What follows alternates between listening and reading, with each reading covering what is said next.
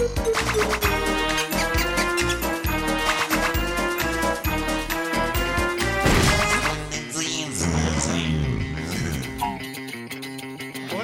נראה,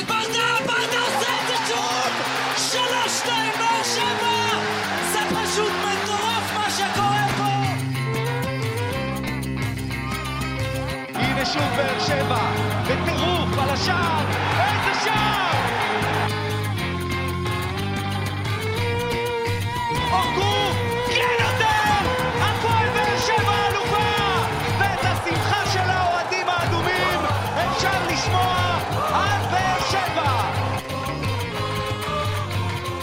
ברוכים הבאים לעוד פרק של פודקאסט האנליסטים שלנו פה בלהבים, ואיי איי איי איזה משחק אנחנו קיבלנו.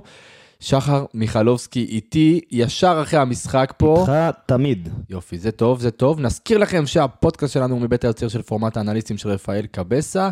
אה, כמו כן, הפורמט כמה וכמה פודקאסטים מרתקים, כמו אנליסטים מכבי חיפה, ברצלונה, מכבי תל אביב, שניצחנו אותם היום, אה, שחר? אז עוד יותר רפואה שלמה. אה, עוד כן, יותר כן, רפואה כן, שלמה. כן, כן, נכון. אז אם יש לכם חברים אוהדי ברצה, הפועל תל אביב, מכבי תל אביב ושחר, אז אתם מוזמנים לספר להם עלינו ועל הפורמט, וכמובן לעקוב אחרינו בדיגיטל ובכל הפלטפורמות להנאתכם. נגיד תודה לרדיו דרום, שאנחנו כמובן בשיתוף איתם, אה, אז אתם יכולים לחפש אותנו גם שם באפליקציה, וכמובן בכל הפלטפורמות שלנו, פייסבוק, אינסטגרם, טוויטר, טיק טוק. זהו, אפשר? לא, תן לי את זה. מה שכחתי? פלטפורמות, ליגת החלומות, אה. שיש לי מסר פה מבן אדם שעלה למקום התשיעי, שזה... לידור? לידור רוטמן אה, שעלה למקום התשיעי, נגיד לו כל הכבוד, ככה מייצג בכבוד את הפ- את הפאנל שלנו. בטח. מקום ראשון? אה, מקום ראשון אני אגיד לך עכשיו, אתה ממש ממש סקרן או שאתה רוצה לחכות עם זה רגע חמש שניות? אפשר, אפשר. חמש, ארבע, שלוש. אתה יודע, בזמן הזה שאתה מדבר, אוקיי. חתואל יכול לכבוש. נכון. נכון, אתה צודק, אבל אני אגיד לך, אבל ממקום הראשון. במקום הראשון הברזילאי? נמצא מישהו שוואו, וואו. חדש? שמעו, יש מקום ראשון חדש. נו, זה ענק. נו. מקום ראשון של ליגת החלומות של האנליסטים נמצא קבוצת, נמצאת קבוצת, פורש מחזור 4 של רז שגיא. אז הוא לא פרש מחזור הבא, אני מבין. השם לא הוא מייצג. עדיין איתנו. השם לא טוב, מייצג. טוב, יאללה, יאללה, בוא בוא נעזוב הכל. תקשיב, אתה אחרי משחק ענק, מה- ענק? תקשיב, הייתי באצטדיון. אז אז היום, עם כל הכבוד. אני לא... אני... אני אני לא הייתי. אני לא הייתי. אני חושב שהפעם זה לא... עבדתי עד מאוחר. אבל אנחנו נעשה את זה משהו מגניב, כי אתה בעצם צפית מהבית וראית דרך המסך את אה, מה שאני ראיתי דרך האצטדיון. מדויק. זאת אומרת ששילבנו פה כוחות של... אה, השתמשנו בVAR היום. השתמשנו אני בVAR. הייתי בVAR. אני כן, היית הייתי בVAR, בדיוק. אז- אז אה, שחר, איך נעשה את זה היום? אה, נעשה את זה כרגיל, זה הכי טוב שאפשר. כן, נעשה כרגיל. את זה קודם כל נקודה מרכזית שיש לך מהמ- מהמשחק הזה. אז אני, אני אתחיל בנקודה המרכזית שלי. אני חושב שזה היה אה, משחק שהנקודה המרכזית שלי בו זה שלא פחדנו. נקודה. הפועל באר שבע פתחה את המשחק עם חוליית קישור שהסתכלנו קצת איך לא פתחנו עם שלושה בלמים. ו- ואמרנו מה איך איך זה איך דבר כזה קורה לא יודע, אני דווקא הייתי בטוח שלא נפתח בשלושה בלמים. אני אז, חייב אז להזכיר לך. אני, אני, אני, היה לי את המין החשש הזה של מכבי תל אביב הגדולה והמפחידה והזהבית והגלוכית הזאת, אה, ואמרתי איך דבר כזה קורה, זאת אומרת, ראינו את הקישור מעובה מאוד, אבל את ההגנה קצת, בוא נגיד מופקרת הייתי אומר, אפשר להגיד את זה? אה, אנחנו נדבר על אנחנו נדבר על זה, כי זה ראינו את זה בדיוק ההפך, אבל... גם לקישור אה, וגם להגנה, נדבר אבל על זה אני, אני, בדיוק. מה שראינו זה הפועל באר שבע שלא מפחדת ממכבי תל אביב, הפועל באר שבע שבא לשחק כדורגל, הפועל באר שבע שלמרות אה, כמה חסרונות שנדבר עליהם ב, בפרק הזה, באה והראתה שהיא קבוצה שיכולה להתמודד עם כל קבוצה. אז הנקודה שלי מהמשחק הזה, היא בפרק הכנה דיברנו על שני מצ'אפים. הזכרנו שני מצ'אפים. אחד, שלושה מצ'אפים, אתה יודע מה? שלושה מצ'אפים אנחנו הזכרנו. הראשון, זה היה של לידור, שהוא דיבר על גלאזר ודניאל פרץ, הוא לא כל כך בא לידי ביטוי. שני המצ'אפים האחרים היו מיגל ויטור, וחשבנו שאור בלוריאן יפתח, בסוף זה היה עד אבו עביד, כי יחזקאל היה כשיר. כשיר, שני הבלמים שלך פתחו, ומול שני חלוצים של מכבי תל אביב, זהבי ויובנוביץ', את המצ'אפ הזה ניצחת ובענק, בענק. ערן זהבי. מתי אתה זוכר את ערן זהבי יוצא במחצית?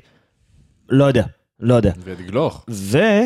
והמצ'אפ השני שדיברנו עליו, זה אוסקר גלוך מול הקשר האחורי שיש לך, שהיום זה השעה אליאס, או גורדנה. וגם על זה נדבר בדיוק, זה היה יותר קשיי אליאס, וגם את המצ'אפ הזה ניצחנו בענק, שפה זה לאו דווקא היה בזכותנו, או ב...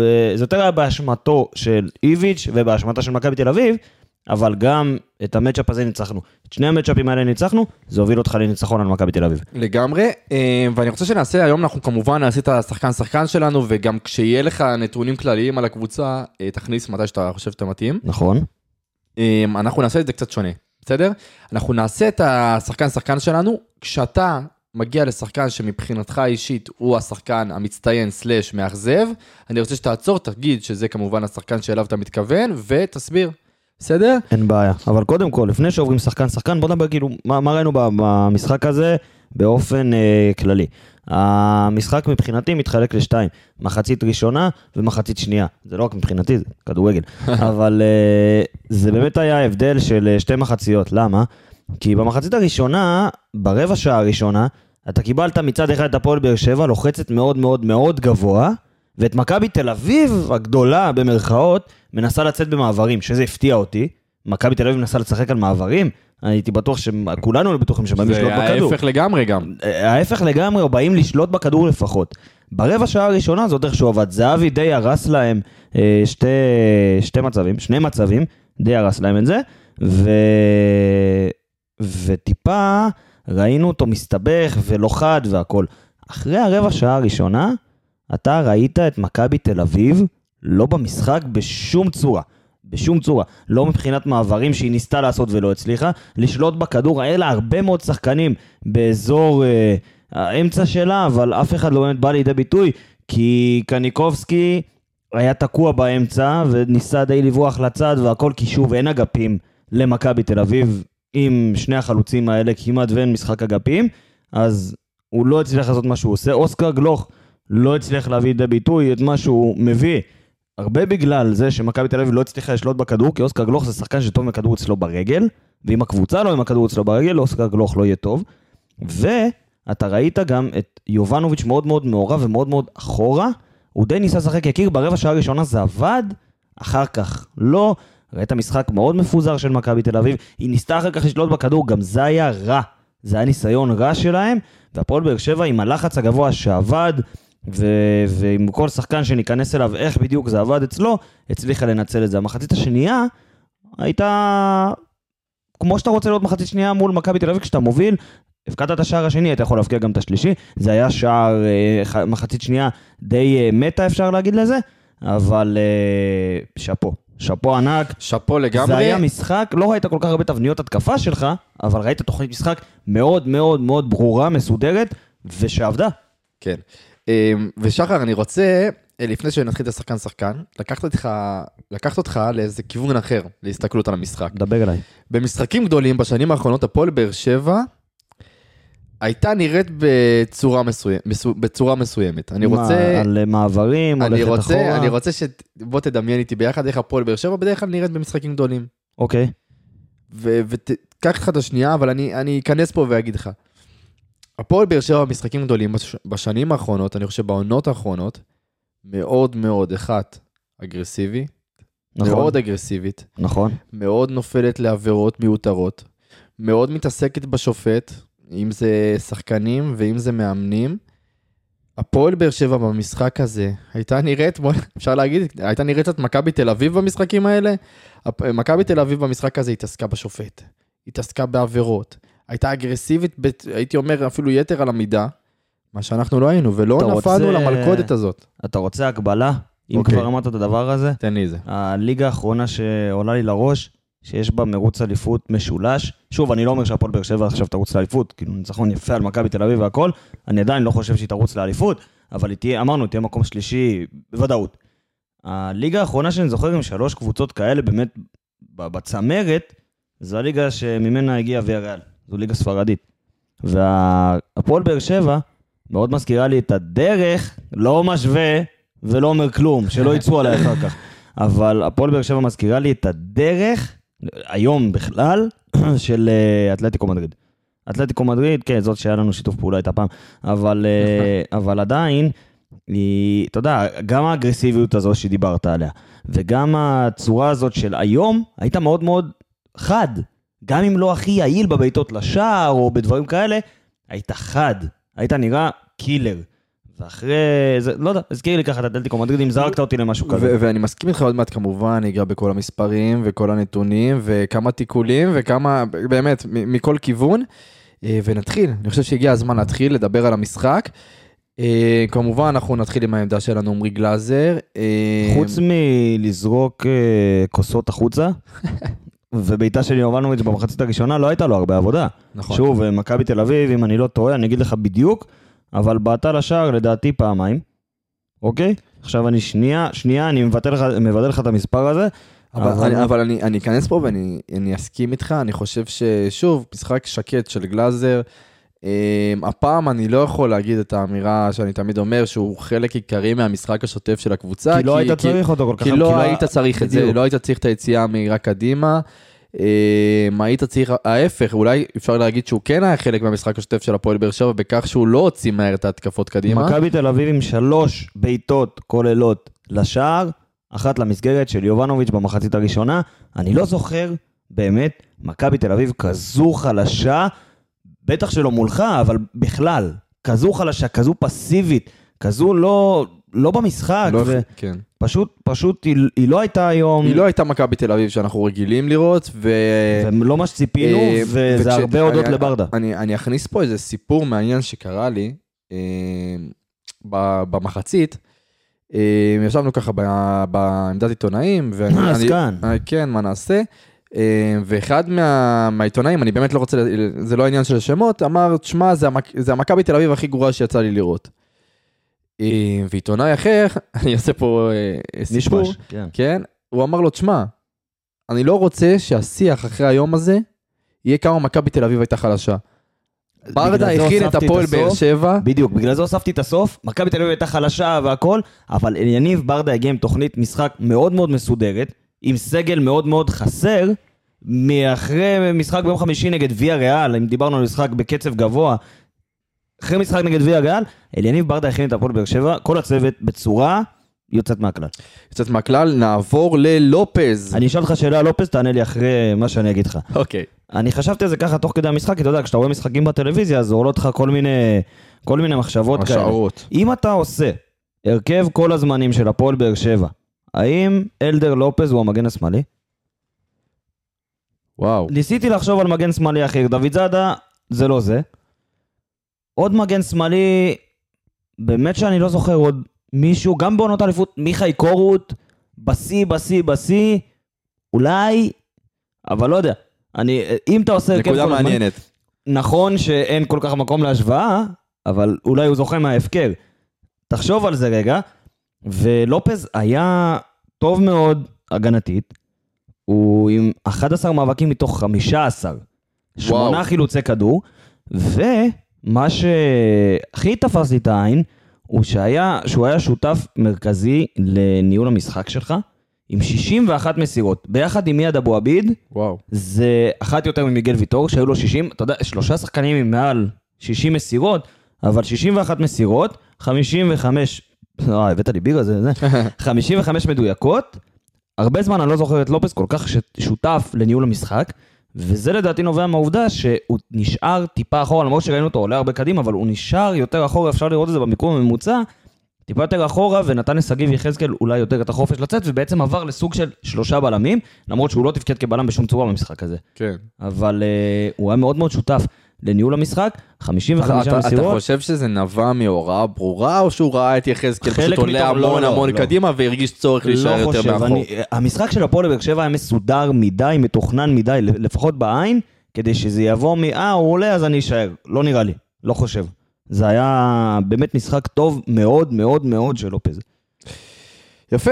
אה, מי בא לך, ויטור? ביחד. מיגל ויטור ויד אבו עביד. קיבלת. מיגל ויטור עם 60 מסירות, אמרנו, אה, אבו עביד עם 61.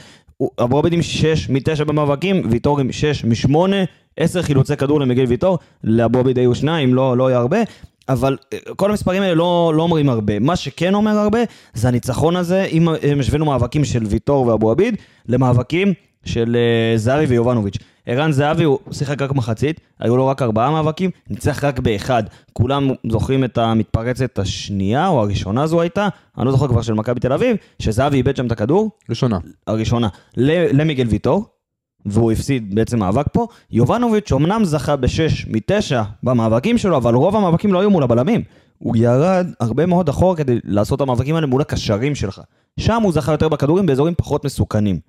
מיגל ויטור ויד אבו עביד ניצחו בענק את המצ'אפ שדיברנו עליו לפני המשחק הזה, וזה אחד הגורמים שבעצם ביטלו לגמרי את uh, מכבי תל אביב. יפה מאוד. אה, אני, אני אוסיף רגע על אבו עביד וויטור, שוב, תקשיב, אני כש, כשדיברנו על מכבי תל אביב, אה, יש הרבה גורמים שגורמים למכבי תל אביב אה, להרגיש מין קבוצה מפחידה.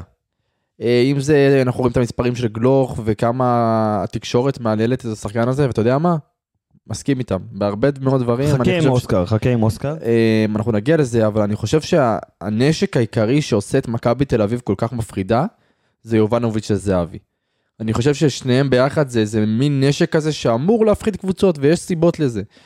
כשדיברנו על המשחק הספציפי הזה, הנקודה שעלתה לי בראש שוב ושוב, וכמובן דיברתי איתך על זה, זה איך ויטור, וזה היה לנו רעיון, אולי בלוריאן נשחק שם, אבל איך באמת הבלמים שלנו התמודדו מול צמד החלוצים האלה, והם התמודדו נהדר. הם התמודדו נהדר כי זהבי וגם יובנוביץ', אני לא יודע למה, אבל ניסו לקחת את הכדור קרוב מאוד לבלמים שלנו. זאת אומרת, לעשות את הפעולה מאוד מאוד קרוב לרגל שלהם. ועל בלמים אחרים בליגה זה יעבוד. על מיגל ויטור ויד אבו עביד, שניים מהבלמים הכי טובים בליגה, מיגל ויטור הבלם הכי טוב בליגה, יד אבו עביד אחד מהבלמים הכי טובים בליגה, זה לא יעבוד, זה פשוט לא יעבוד. ורואים את זה ממש כאן, כי יובנוביץ' ירד מאוד אחורה כדי להיות מעורב במשחק, זהבי לא עשה את זה, יצא במחצית, היה ממש לא מורגש, וזה הרבה מאוד בזכות מיגל ויטור ויד אבו עביד.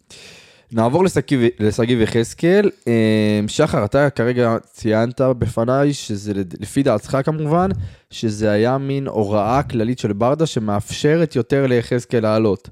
אה, שלופז יכול להישאר קצת יותר מאחור, ויחזקאל כן נתן, נתנו לו את החופש ההתקפי הזה. אה, אפשר לקרוא לזה חופש התקפי? כי אני, אני, אני אגיד לך את האמת, בתור מישהו שהיה ביציע, ב- לעיתים תכופות זה היה נראה לי מוגזם מדי, זה היה נראה לי מיותר מדי, אה, אבל תשמע, שיש לך שחקן התקפה, שיודע לעשות תנועה בלי כדור, אה, בעמדה שיש לה שטחים ענקיים ב- בסופו של דבר במשחק, זה היה נראה טוב מצד אחד, למה- מפחיד מצד שני. למה היה לך שטחים? כי מכבי תל אביב, למכבי תל אביב, כמעט ולא היה משחק אגפים. זאת אומרת שלא ראית כמעט שחקנים בכנף, גם כשגויגון נכנס, ראית אותו עושה את רוב הפעולות שלו באזור האמצע. קרוב לרחבה באזור האמצע, שם הוא עשה הרבה מאוד מהפעולות שלו, אם לא את רובן. רוב המאבקים, אתה יודע מה, אני אלך איתך לשני המאבקים שיחזקאל איבד, וביום יותר חד של מכבי תל אביב, זה יכול להיגמר בשני שערים. הראשון במחצית הראשונה ליובנוביץ', שיובנוביץ' ידע שיחזקאל פחות חזק מבחינת פיזית, נכון. שם גוף, לקח את הכדור, ואם קניקובסקי זהבי יותר חדים שם, זה נגמר בשער. השני, זה במחצית השנייה מול סבורית, אותו סיפור בדיוק. בסוף איכשהו הצליחו להרחיק את הכדור משם. אבל מה שאני חותר אליו פה, זה שלא משנה איך תהפוך את זה, שגיב יחזקאל לא מגן. היום ראית אותו מתמודד מול שחקן אחד ב... באגף, אולי שניים עם עזרה מהקישור, מול שחקן אחד באגף ברוב הזמן, ובכמה פעמים אתה ראית אותו גם לא מצליח בזה. עכשיו שוב, זה לא באשמתו, זו הצלחה, הפועל באר שבע בלי מגן, ההימור שברדה לקח לפתוח איתו כמגן ואבו עביד כבלם עבד, ראינו את זה, דיברנו על המצ'אפ, עבד, הוא לא מגן, לא תצטרך לשכנע אותי שהוא מגן, אבל הגיע מצוין לכדור החופשי, שעלה די לבד, ובישל לחתואל, שזה שער במשחק נגד ויה ריאל, בישול נגד מכבי תל אביב, מספרים, מספרים, מספרים כן, משגיב אבל- יחזקאל, לא משנה איך נהפוך את זה. נכון, אבל הסטטיסטיקה יכולה לשקר, זה יהיה קשה. בוא נגיד שאם היית מחליף את אה, מכבי תל אביב ומכבי חיפה, שיש לה משחק אגפים הרבה הרבה הרבה יותר טוב ממכבי תל אביב של עכשיו, אז זה היה יכול להיגמר לא טוב. אבל uh, אני באמת חושב שכשדדיה יחזור, אז אנחנו נראה משהו אחר, אני מקווה לפחות, אני לא רוצה להמשיך לראות אותו מגן, אבל אם הוא נכנס לכושר, ואתה יכול לקחת אותו לכושר ב... אני- בדרך אני- הזו כרגע, אני אגיד ככה, אה, אני מאוד אוהב לראות שחקנים בעמדות שלהם שמשחקים בעמדות שלהם. זאת אומרת, עוד עדיין צריך לשחק מגן. שגיב יחזקאל צריך לשחק בקישור. בסיטואציה... בקישור אתה אנחנו- מדבר בקישור מאוד מאוד אה, התקפי. כן, כן, כמובן, יש אה, קישור מסוים שמתאים לשג- זה מתאים נכון. לשגיב יחזקאל. ב- בעת הנוכחית אני לא רואה את הדבר הזה קורה. אה, כאילו שחר, אל תהיה מופתע אם שגיב יחזקאל יישאר מגן בהרכב של הפועל באר שבע עד סוף העונה. אה, ב- בוא נמשיך לסוף העונה ונראה לאן זה, זה, זה ייקח אותנו, בוא נגיד ככה.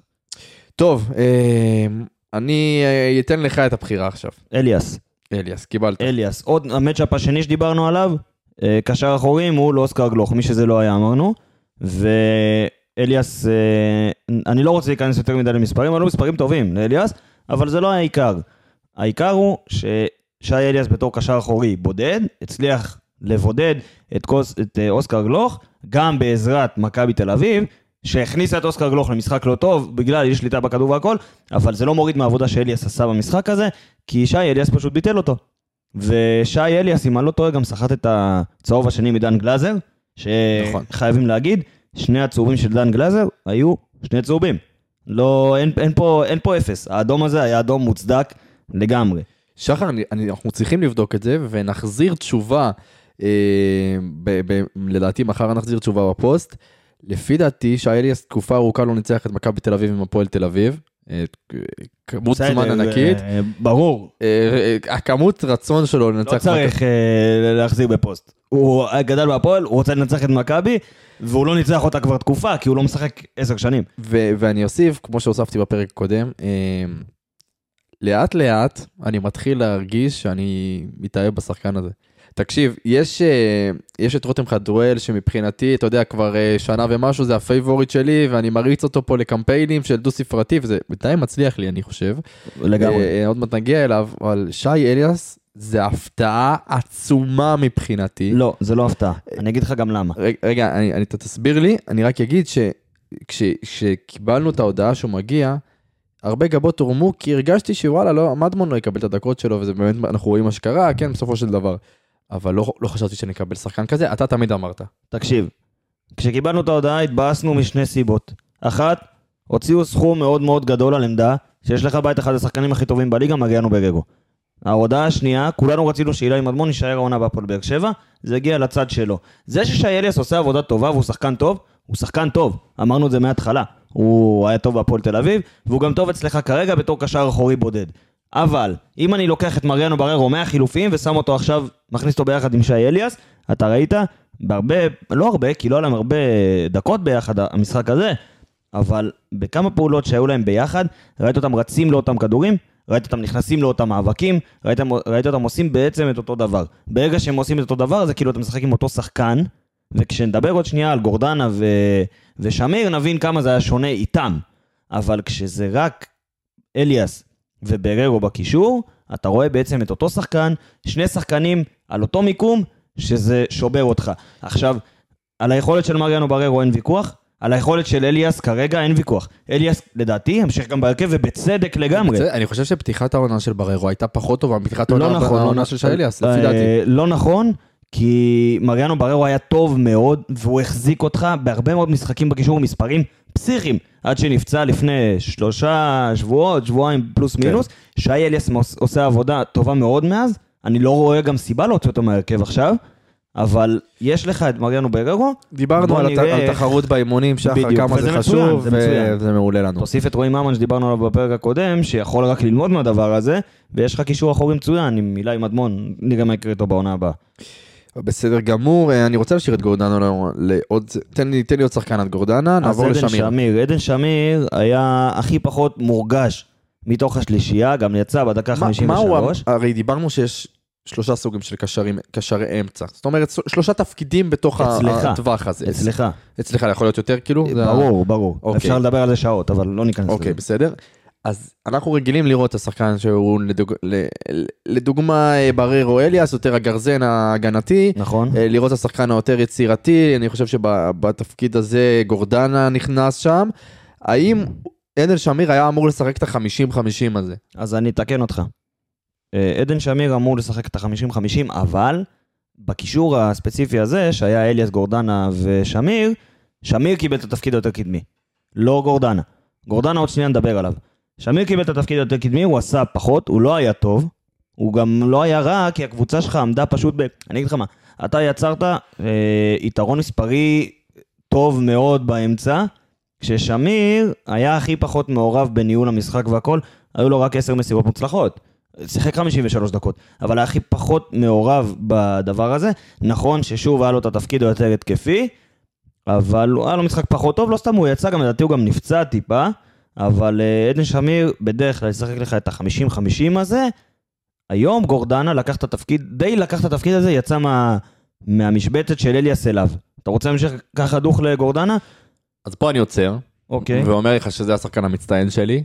אה, רועי גורדנה במשחק, תקשיב, אה, בדרך כלל יש דברים שאתה רואה מהבית ולא רואה מהאיצטדיון. ראית את זה גם בבית וגם באצטדיון. זה- הזוי כמה זה היה מורגש. זה היה הזוי כמה זה מורגש במיוחד שזה מכבי תל אביב.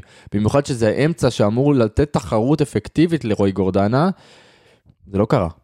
מי שזוכר את רועי גורדנה של מ"ס אשדוד, זוכר הרכב של 4-4-2 שאז רן בן שמעון היה משחק איתו, גורדנה כקשר אחורי, שיוצא קדימה בדריבל, משחרר אותך מלחץ, ואחרים מחפים על העמדה שלו. זה קשר אחורי שיכול לשחק עם שי אליאס. אליאס גם הוא קשר אחורי, גורדנה גם הוא קשר אחורי, לאליאס פחות יש את הדריבל הזה עם הכדור, בוא, אה, עזוב את הדריבל, את העבודה עם הכדור יש לגורדנה יותר ממה שיש לשי אליאס. יודע מה, גם אולי גם למריאנו בררו, זה כבר דיון אחר, אבל לא משנה. כרגע במשחק הספציפי הזה, אליאס חיפה על היציאות קדימה של גורדנה, אבל לא היה צריך, כי גורדנה עשה את זה מושלם. גורדנה עשה אה, שלושה דריבלים מוצלחים מתוך שלוש ניסיונות. שבע מ-12 במאבקים. כל הזמן שחרר אותך מלחץ ויצא קדימה, ושחרר אותך מלחץ ויצא קדימה, ו... וזה היה המשחק הכי טוב שלו בהפועל באר שבע, אם אני זוכר גם מהקדנציה הקודמת שלו פה. אז תעשה לי רגע מבט כללי על חוליית הקישור הזאת, האם זה חוליית קישור שיכולה לעבוד גם במשחקים שאנחנו אני יותר חושב ניזום? שזה חוליית קישור שעבדה נגד מכבי תל אביב למשימה ספציפית, זה חוליית קישור שהיא תהיה הגנתית מדי לרוב המשחקים בליגה. אם ואיכשהו אנחנו נעלה גם בשלב בקונפרנס ליג, יכול להיות שהחוליה הזו גם מתאימה לשם, אבל זה כבר סיפור של... שכבר נדבר ונדסקס על הנושא הזה, אם, אם. דבר כזה יתאפשר. אה, איזה צד אתה רוצה? שפי, שפי. שפי, קבל. יש, יש משוואה פשוטה בנוגע לשפי. לא עצרת אותי על הצרכן מזדיין עוד. נכון, כי עוד לא אוקיי, הגענו אוקיי, מבחינתי אוקיי. לשחקן. אוקיי, לא, אמרתי. אני, אני מזכיר, אולי אתה יודע. הכל בסדר, גם לא מאכזב. נרדמת בשמירה. הכל, לא נרדמתי בשום שמירה, הכל בסדר, פלד. אוקיי. לגבי שפי יש משוואה מאוד פשוטה. כשהוא יקבל את הכדור עם רגל שמאל חופשית, הוא אפילו לא צריך שטח, למרות שנתנו לו גם שטח במשחק הזה, אבל כשהוא יקבל את הכדור עם רגל שמאל והוא יהיה חופשי, זה שחקן ברמה מטורפת. כשיסגרו לו את הרגל הזו, אנחנו רואים שחקן מאוד מוגבל. היום, היו פעמים בודדות שסגרו לו את הרגל הזו, בקושי הצליחו, היו לו שמונה ניסיונות דריבל, כמו ששפי אוהב, הוא הצליח בשישה מהם, ב-75 אחוזים, זה הרבה, וזה הרבה מאוד, אבל הקבוצות שילמדו אותו ויסגרו לו את השמאל, פה אנחנו ניכנס לבעיה כשאנחנו נפתח או נשחק איתו, כי זה מאוד צפוי. הוא עושה את זה ברמה פסיכית, אבל זה מאוד מאוד צפוי. לגבי היום, נתנו לו טיפה שטח, ראית את זה בגול, לקח את סבורית בלי בעיה בכלל, והוא היה, הוא היה טוב, הוא היה טוב שחר, מאוד. יש לי הרגשה שדיברת על העניין הזה שהוא צפוי לפעמים, וכן, אפשר לדעת מה הוא הולך לעשות. קשה לעצור את זה. קשה לעצור את זה, אבל אם אנחנו כמובן במשחק הזה היינו בלי ספורי ובלי מיכה בהרכב, אם הוא משחק ליד אחד מהם, אולי זה יהיה, בוא נגיד, יצית, יסיט ממנו קצת את האש. עזוב יסיט את האש, זה פתח לתבנית מאוד מאוד פשוטה. אם זה עם מגן או אם זה עם עוד קשר שמצטרף, תחשוב שבשביל לעצור את שפי, כשהוא מגיע לדריבל ברגל שמאל עם חצי מטר, אתה תצטרך שני שחקנים לפחות, כי את הראשון, כנראה שהוא יעבור. אם שני שחקנים שומרים עליו, זה אומר ששחקן אח- אחר לא שומר על שחקן התקפה שלך. עכשיו, זה יכול להיות מגן שעושה עקיפה מהצד, זה יכול להיות ספורי שבא אליו קרוב, זה יכול להיות מישהו באמצע בכלל. הכל יכול להיות, אבל זו כבר, זה כבר פתח לתבנית אחרת. היום הוא עשה את זה לבד. ובגול הוא לקח את סבורית שם לטיול, כי סבורית באמת נתן לו מטר, ומתי ראינו את זה? מכבי תל אביב ניסתה לצאת קדימה, איבדה כדור, כדור הגיע לשאפי, היה לו מטר, לקח את סברי, אסור לתת לו, אסור לתת לו את השטח הזה, זה, זה, זה, זה א' ב'. וכשייתנו לו את השטח הזה, אנחנו נראה את אחד השחקנים הכי טובים בליגה. כשלא ייתנו, נצטרך למצוא לזה פתרונות. מסכים לגמרי, נעבור לצד שני, פאון. אז זה השחקן המצטיין שלי. וואלה. זה השחקן המצטיין שלי. עכשיו, וואו, נכון מפתיע. שהיו לו אה, עשר עיבודי כדור, ואפשר להגיד הרבה דברים, אבל הוא לא הפסיק לעבוד מהשנייה הראשונה. אם שפי נכנס כל הזמן, אמרנו, דריבל לאמצע, הוא עושה את העבודה שלו בעיקר על הקו, עשה עבודה מצוינת. התנועה שלו בגול הייתה תנועה גדולה, שהגיעה לזה, ומה שעוד יותר אהבתי בגול הזה, לכו תראו כולם את התקציר עוד פעם, ברגע שבדרך כלל, הרבה מאוד שחקנים נותנים כדור רוחב, הגנה מרחיקה, הם כאילו עושים צעד אחורה. פאון נשאר פלוס מינוס באותו מקום בדיוק, באותו מקום שכשהכדור הגיע שוב לשאפי, הוא עמד שם לא מכוסה, כי הוא עשה תנועה, הוא לא עשה תנועה צפויה, הוא עשה פשוט משהו שבדרך כלל לא עושים, לא צפוי, נשאר שם, כי הרבה שחקנים גם פוחדים טוב, אולי איזה נבדל, אולי איזה משהו, נשאר בדיוק באותו מקום, שאפי כיוון בדיוק אליו את המסירה השנייה, הבקיע, 1-0. מבחינתי, זה השחקן המצטיין שלי היום. יפה, מעניין. אחד משניים. אוקיי, קיבלתי, הבנתי גם. אה, נעבור לשחקן המאכזב. סלמני. כן. מאוד אה, חלש, מאוד חלש. שיחק 53 דקות. אני- אני גם, אני, אני יותר מזה, גם אה, בשיחה שלי עם אוהדים מסביבי, זה מה שכל כך מודגש בסלמני, אה, יש שחקנים שאתה אומר, אוקיי, הם לא מפקיעים, אבל אתה, אתה, אתה מרגיש אותם. הם, הם עושים לך משהו בקבוצה, אה, הם מושכים אליהם שחקנים, הם משהו. זה, זה, אין הרגשה כזאת מהשחקן הזה. היום זה דווקא היה לדעתי הפוך, כי סלמני, אני ראיתי את זה יותר מהטלוויזיה, נכנס כמה פעמים לתוך השטח של פאון. או עד שהוא יצא מנבדל לקח זמן. זה, זה לא מה שאתה רוצה לראות מהחלוץ שלך. אמרו לנו שש, שסלמני זה שחקן שהדבר הטוב אצלו זה משחק הלחץ. אתה היית היום באכבר של משחק לחץ, והוא לא היה מורגש. גם בניהול המשחק וגם ב, כש, כשיצאת ללחץ, או בקושי היה מורגש שהיו לו חמש אה, ניסיונות למסירות, הוא הצליח בשתיים. ואתה יודע, כל, ה, כל החוסר מעורבות הזה במשחק, בסוף מוביל לזה שאתה מוביל 1-0 במחצית השנייה, הראשונה, הוא מקבל כדור ממיגל ויטור, בדיוק את אותו כדור ששגיב יחזקאל הוריד לרותם חתואל, ואפילו לא מצליח לבעוט. זה... הופתעתי לראות אותו פותח, עוד יותר אה, הופתעתי שהוא לא יצא במחצית, הוא יצא בדקה 53, זה היה צריך לקרות במחצית. מסכים לגמרי, מסכים לגמרי. אה, ואחרי שסיימנו, אה, סלמני יצא בדקה ה-53, ואותו החליף, האחד והיחיד, רותם חתואל, אותו החליף... לא, אה, רותם חתואל, רותם לא. חתואל, תומר חמד, כאילו. לכאורה. החליף את סלמני. כן, תומר חמד ביחד עם רותם חתואל, רותם חתואל החליף את עדן שמיר. את דניאל שמיר, ביחד היה חילוף כפול. יפה. עכשיו, אז את מי אתה רוצה, עם מי אתה רוצה להתחיל, תומר עם חמד או רותם שניהם, חתואל? כי הם נכנסו ביחד למשהו שאנחנו אומרים הרבה. אוקיי. עדן שמיר יצא, רותם חתואל נכנס. על הנייר זה היה נראה כאילו רותם חתואל נכנס ל... לחוליית קישור. וחמד במקום סלמני, חלוץ במקום חלוץ, חתואל במקום עדן שמיר, זה חילוף טוב. מה קרה בפועל? זה מה שדיברנו עליו, על השימוש הנכון בתומר חמד, בדיוק זה. תומר חמד, ראינו את זה בשלוש דקות הראשונות ש... שחמד וחתואל נכנסו, תומר חמד הוריד פעמיים כדור לחתואל, שרץ קדימה עם הכדור, תומר חמד רץ לשטח בלי הכדור, חתואל בעט פעמיים, ניסה עוד uh, לתת איזה קרוס, רוחב, תקרא לזה איך שתקרא לזה, חמד לא הגיע לכדור הזה בתוך הרחבה, אבל ראית את חמד, גם הוא, גם הוא, אם אמרנו סלמני נגיד מסר חמש פעמים שתיים מדויקות, חמד מסר שמונה פעמים, שש מדויקות, זה לא הבדל כזה גדול. זה, אה, זה לא הבדל כזה גדול, אבל ה... האיכות של הפעולות שכשהוא עשה אותם, כשהוא עשה אותם, הייתה הרבה הרבה יותר גדולה והרבה הרבה יותר משפיעה מאשר סלמני. אני כמובן- כמובן מדבר על תומר חמד. כן. אם, מדבר, אם אתה מדבר על רותם חתואל, זה השחקן השני המצטיין שלי, שלא כל כך הצלחתי אה, להחליט אם הוא, אם הוא המצטיין או פאון המצטיין שלי, בגלל זה שניהם. קיבלת, אבל- קיבלת, אני מאשר את זה, שחר, אני מאשר. עכשיו איך, תודה, תודה לך. בכיף. עכשיו, אה, איך אני אתאר לך את רותם חתואל בתיאור של הגול שלו? זה, זה, זה כל פעם קורה, כאילו, מה, מה חשבת, שהוא לא הבקיע? הוא נכנס, ושש דקות אחרי שהוא נכנס הוא הבקיע כמובן. איזה, אתה רואה את התנועה שלו בכדור חופשי? הוא לא הולך לכדור הראשון, הוא הולך לכדור השני, ליד הקורה הרחוקה, ומחכה שם לכדור, ו- וזה מראה לך על חוכמה של שחקן. עכשיו, איך הוא בכלל מצליח, אתה יודע, לרוץ למקום הזה שהכדור לא שם, הכדור אולי יגיע לשם דרך שחקן שלישי. זה כאילו רוצים למסור לחתואל, אבל משתמשים בשגיב יחזקאל, או מיגל ויטור הרבה פעמים. אני חייב להקריא לך ציוץ של אורן יסיפוביץ', חייב, זה, זה כזה מתחבר לי מה שאתה אומר. נו. אתה איתי, הוא דיבר על חתואל. הוא אמר, חתואל צריך להיכנס מחליף כל משחק בדקה השנייה. שווה לשרוף עליו את החילוף הזה, לא יאמן. איזה אוכל נבלות מדופלם, ילד בועט כדור במיקרונזיה וחתואל ידחוק אותו לשער, מלך ההטבעות. עזוב, את זה גם, אתה רואה שזה לא רק זה, כי השימוש שלו גם בטכניקה, של הוא עצר כדור חצי על הבטן, חצי על הרגל, ובנגיעה לא הראשונה, השנייה הוא הכניס את זה. זה, זה אני, אני לא יודע, לא, באמת, אני אומר לך, זה, זה משהו עם, עם שישה שערים העונה, רק בליגה, הוא עוד שנייה מלך השערים שלך באירופה, זה להוריד את הכובע, להוריד את הכובע. נוריד את הכובע. אני יודע, אתה יודע מה, אני, אני פוחד שנצטרך להתרגל אולי בעונה הבאה להיות בלי חתואל, כי בקצב הזה ובגרף השתפרות הזה, לך תדע איפה הוא יסיים את העונה הזו. מסכים לגמרי, מסכים לגמרי.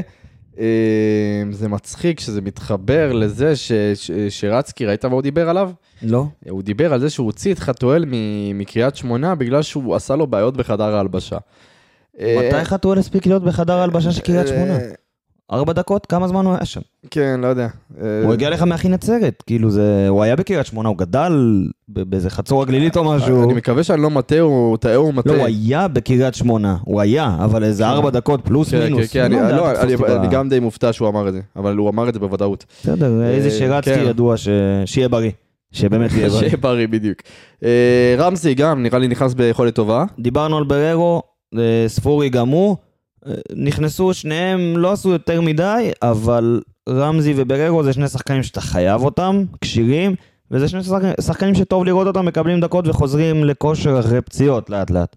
ומיכה, שזה החילוף מיכה האחרון, היה צריך להבקיע את זה. אה, זה לא, הוא, הוא עשה את שלו, זה היה מהלך גדול. כן. היה מהלך גדול, אבל עדיין... תגיד לי, בתור מישהו שצפה בזה בטלוויזיה, חתואל היה צריך להביא קודם ל... לא, לא, לא, הכל היה בטיימינג מדויק, אם זה חתואל לספורי, אם זה ספורי בכדור טוב למיכה, ומיכה גם עשה את מה שהוא יכל לעשות, הגיע לכדור, בעט אותו גם לשער, דניאל פרץ בהצלה גדולה. אבל אה, שניהם עשו את, אה, את מה ש... שלושתם עשו את מה שהם היו צריכים לעשות, בטיימינג שהם היו צריכים לעשות, והוא נכנס דקה 82, הוא לא עשה יותר מדי, ושוב, אה, אין לי כל כך מה... אין, אין כל כך מה להרחיב עליו, אבל זהו, הוא נכנס למשחק די גמור. אז, אז בוא, ככה אנחנו סיימנו, עברנו על, על כל השחקנים. אני רוצה שרגע נעשה סדר, אנחנו נמצאים במקום השלישי, נכון? בסדר? עם 20 נקודות, אה, מכבי תל אביב עם 22, אה, מכבי חיפה 24. אה, אנחנו, זה, זה מתחיל להסתדר, זה מתחיל להיראות כמו הטבלה שדמיינו מתחילת העונה. נכון, כי אף אחד לא האמין שהפועל ירושלים איכשהו תישאר ב... שמע, בסופו של דבר הפועל ירושלים עמדנו איתנו בדי- באותו נקודות, אה, אבל מקום רביעי, כי הפרש שערים וכדומה. הם אבל- הפרש שערים 9, 2, 11, אם אני לא טועה. נכון, נכון, נכון, נכון, מדויק, שחר, יפה, כן, כן. יפה. אה, זיכרון צילומי. בטח. אה, אה, שמע, המ- המ- המסקנה שאני אקח מזה, אנחנו לא צריכים לפחד מאף אחד. הפועל באר שבע זה קבוצה ברמה גבוהה. הפועל באר שבע ברגע שהיא מתנהלת נכון ומכינה את עצמה נכון למשחק ספציפי, אה, ולא באה עם חילופים מהבית, ולא באה עם הרכבים משוערים על פי שחקנים וככה וככה וככה, מתאימה את עצמה לקבוצה יריבה, דברים טובים יכולים לקרות. השאלה שלי היא כזו, מתי אתה, אני לא יודע להגיד, אני לא יודע גם לענות, אבל מתי לדעתך עובר הגבול בין להכין את עצמך לקבוצה יריבה, לבין להגיד, קוסומו זו הדרך שלי ואני הולך ככה. עכשיו, ראינו יכול, לאן זה יכול להוביל עם האיש שארבע נקודות מעליך ששיחקה בצרפת. שבוע שעבר היא אמרה זו הדרך שלי וקיבלה שבע. אני לא אומר עכשיו שצריך לעשות את זה בכל משחק, אבל השאלה מתי אתה נכנס לזה בליגה. כרגע אני לא חושב שאתה יכול לעשות את זה, לא נגד uh, מכבי חיפה, נגד מכבי תל אביב, זה די היה להראות, אתה יודע, כולם ציפו, שגם אנחנו, ציפינו שאולי נפתח עם חמישה מאחורה, ואולי אה, נעשה איזה, נשב מאחורה ו, והכל, וכנראה שזו באמת הדרך של בכר, של, של, של אה, ברדה, לבוא ולעשות את הלחץ הזה, כי לא ציפינו לזה. לא ציפינו. יכול להיות שזה הגבול הזה. אבל אה, נתקדם ונראה, כי גם בפוסטים שלנו התייחסנו הרבה פעמים לזה שאליניב ברדה עוד לא שנה מאמן. וכרגע מה שהוא עובר זה שכר לימוד. הוא עושה רושם לא של מאמן גנרי, אתה יודע, איזה שרון מימר כזה, או שבא, עושה לא הרבה, כן. נותן מוטיבציה וזה, ומשפט שברדה אמר במסיבת עיתונאים, בריאיון אחרי המשחק, הוא אמר לשחקנים, אם אני צריך לתת לכם מוטיבציה למשחק כזה, אל תבואו לפה. גם אני לא צריך להיות פה. זה חרטא. כאילו, אתה יודע, מאמן חייב להחדיר מוטיבציה והכל, אבל ברדה עושה את הרושם של בא לשנות והכל, ועברה פה הרבה מאוד ביקורת על יניב ברדה, וגם תעבור פה הרבה מאוד ביקורת על יניב ברדה. צריך לזכור, הוא עוד לא שנה בתפקיד, הוא אימן כמה משחקים לפני, אבל לא יותר מזה, ו... והוא עושה רושם של מאמן שמתפתח לכיוון טוב. לאן זה ילך? אנחנו לא יודעים מה יקרה, אנחנו יכולים לשבת פה עוד אחרי המונדיאל, שהוא עוד, דרך אגב, 19 ימים. וואי, תקשיב, אני בדיוק באתי להזכיר לך. מה אתה. צריך להזכיר לי? אנחנו בדיוק עברנו את אה, 12 בלילה עכשיו בהקלטה, 18? אז אה, לא, לא, הפוך, זה היה 20 ועכשיו זה 19. אה, וואו, זה מתקרב. זה מתקרב, כן. זה אתה מתקרב? יודע מה עוד מתקרב? נו, יום חמישי אוסטריה ווינה, אנחנו נדבר על זה ונעשה פרק נעשה מיוחד. פרק, נעשה פרק. אה, נשאר לנו עד הפגרה המיוחדת של, ה... של קטר, אה, נשאר לנו אה, ריינה, נכון. ונשאר לנו חדרה. ריינה בחוץ או בבית? ריינה בחוץ. ריינה בחוץ, כן, וחדרה ריינה ברמלה רשום. כן. אה, ברמלה. טוב, לא יודע. נהוג, נהוג. אה, נהוג, ויש לנו חדרה בית. אה, ואז אפשר לנוח. ואז אפשר לנוח. לשבת ולראות אני, אני כדורגל כמו רוצה, שצריך. אני רוצה, אנחנו, אני לא אפתח פה, אנחנו, אני רוצה שנגיע מוכנים אה, למשחק ש, שבאוסטריה ווינה, כמובן אנחנו נעשה פרק ואנחנו ננסה להגיע מוכ- מוכנים, אה, כי יש את ה-I של היום, אבל צריך גם להסתכל אה, למשחק אני מאוד מאוד מאמין חשוב ביום שהוא חמישי. ירד כבר מחר בבוקר. כן, אתה חושב? אני כמעט, אתה יודע, תשמע, אתה הולך- בכל זאת צריך ללכת לבחור. היום בבוקר. היום בבוקר, אתה צריך ללכת לבחור. תבחרו נכון. תבחרו נכון. ומי שיודע, יודע, סתם, לא, אבל תבחרו נכון, ת- תעשו מה שאתם רוצים. העיקר שתאהבו את כולם והכל בסדר. טוב, נכווין את כולם לכל הפלטפורמות, אה, אפליקציית רדיו דרום, ששם אה, גם יעלה הפרק שלנו, אה, כמובן אה, טוויטר, אה, שחר בז חזר נכון. לעניינים, אז טוויטר חזר? חזר, כן, חזר. אתה יחזור לפה. אה, אני אדאג לזה. אה, טיק טוק, אה, אילי מרום שם על הקלידים, אני ככה, אל תדאג, אני על אה, זה. אתה רוצה לשמוע סיפור? אילי מרום? אני... כן, קצר. אני, אני מדבר עם חבר שהתחיל ללמוד בבן גוריון, וגם אילי מרום התחיל ללמוד אה, בבן גוריון, וחבר שלי עושה לי, תשמע, יש פה בן אדם שבא כל יום עם חולצת כדורגל אחרת. לתואר, זה המטרה שלו, לבוא כל יום אלוף. עם חולצה אחרת, ואז אני מקבל ממנו תמונה, ואומר לי, אתה מכיר אותו? אתה מכיר את הבחור? תמונה שלו עם אילי מרום. האגדי, יש האגדי. לומר, האגדי. כן, סיפר לו על התיאוריית אה, המבורגר שלי בקישור, אבל זה כבר, אה, מי ששמע את הפרק שמע אותו. יפה, הבאת ככה, הרמת על עצמך פה כרגע, עם תיאוריות. הרמתי לאילי מרום. טוב, אה, כמובן טיק טוק, אינסטגרם, פייסבוק, אה, אנחנו נעלה כמובן פוסט סיכום אה, מיוחד. אה, וכמובן ליגת החלומות, שחר קוד. 155, 143. וזהו, יאללה, איזה כיף. לילה מה, טוב. זה, כן. אפשר להגיד לילה טוב? אפשר להגיד לילה טוב, היה כיף אחרי הניצחון הזה, אה? כן, כן, יאללה, עכשיו. ראשון. בקיצור, פלד, תודה רבה. תודה רבה, שחר. בוא נראה, בוא נראה את ברדה, ברדה עושה את זה שוב! שלוש, שתיים, באר שבע! זה פשוט מטורף מה שקורה פה! הנה שוב באר שבע, בטירוף על השער,